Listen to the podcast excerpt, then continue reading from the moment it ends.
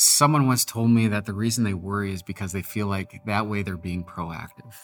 The problem with worrying, though, is, is that it never solves problems. In my own experience, when I worry about things, all it does is give me stomach aches, headaches. I can't sleep at night. It totally messes with my diet. I'm super irritable. Worrying isn't being proactive, it's like being radioactive. It is toxic.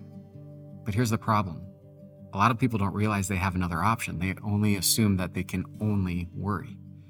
And that's why I want to share with you about the Apostle Paul. He was an ancient church father who had lots to worry about. Literally, the guy was under attack all the time. He got beat up multiple times, always under death threats. He would be in prison because he shared that he loved Jesus and that Jesus loves the world. And so one time while he's in prison, he writes this letter to a group of Christians in Philippi.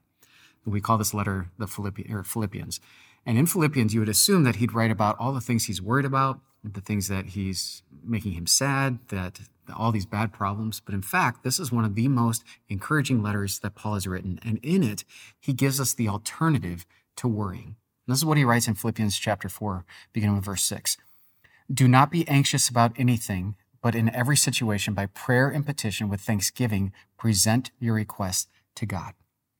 So, what Paul is saying is that when you're dealing with worry and anxiety, you have an alternative.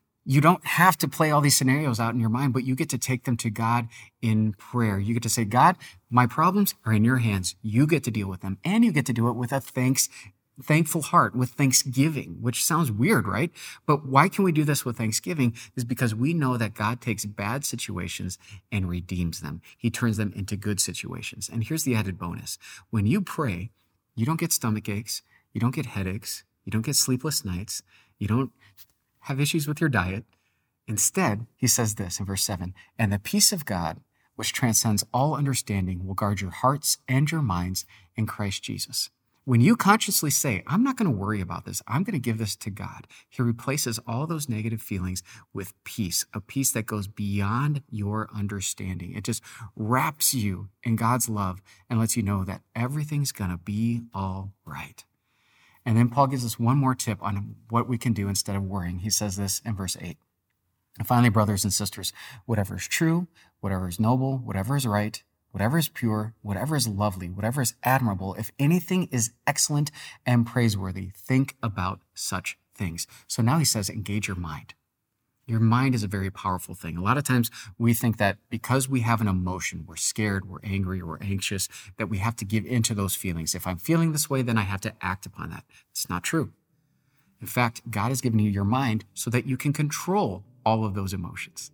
Your mind can help you control your emotions. And now you get to think about not the negative, not about the what if scenarios, not allowing yourself to go down that anticipatory anxiety, but now you get to think about what is pure, lovely, noble, praiseworthy. And what's more true, noble, praiseworthy than Jesus Christ?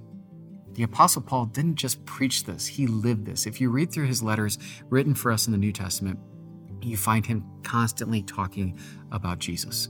Jesus Christ, this, Christ Jesus, that. He's always contemplating what Jesus did for him, that he brought him into a relationship with our eternal God. He forgave him his sins. He took away his shame and his guilt. He thinks about Jesus' resurrection and the power that has for us right now to embolden us to speak uh, words of truth to those we love, to, to deal with realities of life and say, God's got this. I'm going to get through this. What you think about, what you pray about matters. And so the next time you feel anxious, the next time you think, I need to worry about this, don't do it. Don't worry. Instead, pray. Pray to God. Let Him know that He's in control. Submit yourself to Him, and He will give you His peace that surpasses all understanding, that will guard your hearts and your minds in Christ Jesus. Let's pray. Father, I like to worry. And it's very easy for all of us. We think that we're being proactive by doing that, but really we're just hurting ourselves. And so, God, from here on out, help us in those moments of anxiety and worry to give it all to you in prayer. Help us to take that moment. Sometimes it takes a second. All we need to say is help or, or um, I'm here, God, save me. Whatever it is, Lord, we trust that you're going to replace that worry with your peace. And we are so grateful for that. It's in Jesus' name we pray.